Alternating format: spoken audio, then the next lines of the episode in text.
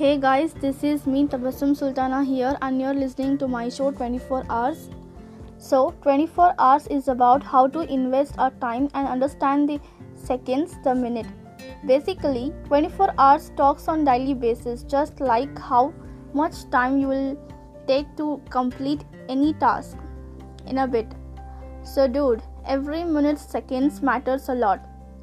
And how to balance a working life and personal life is a part of twenty-four hours.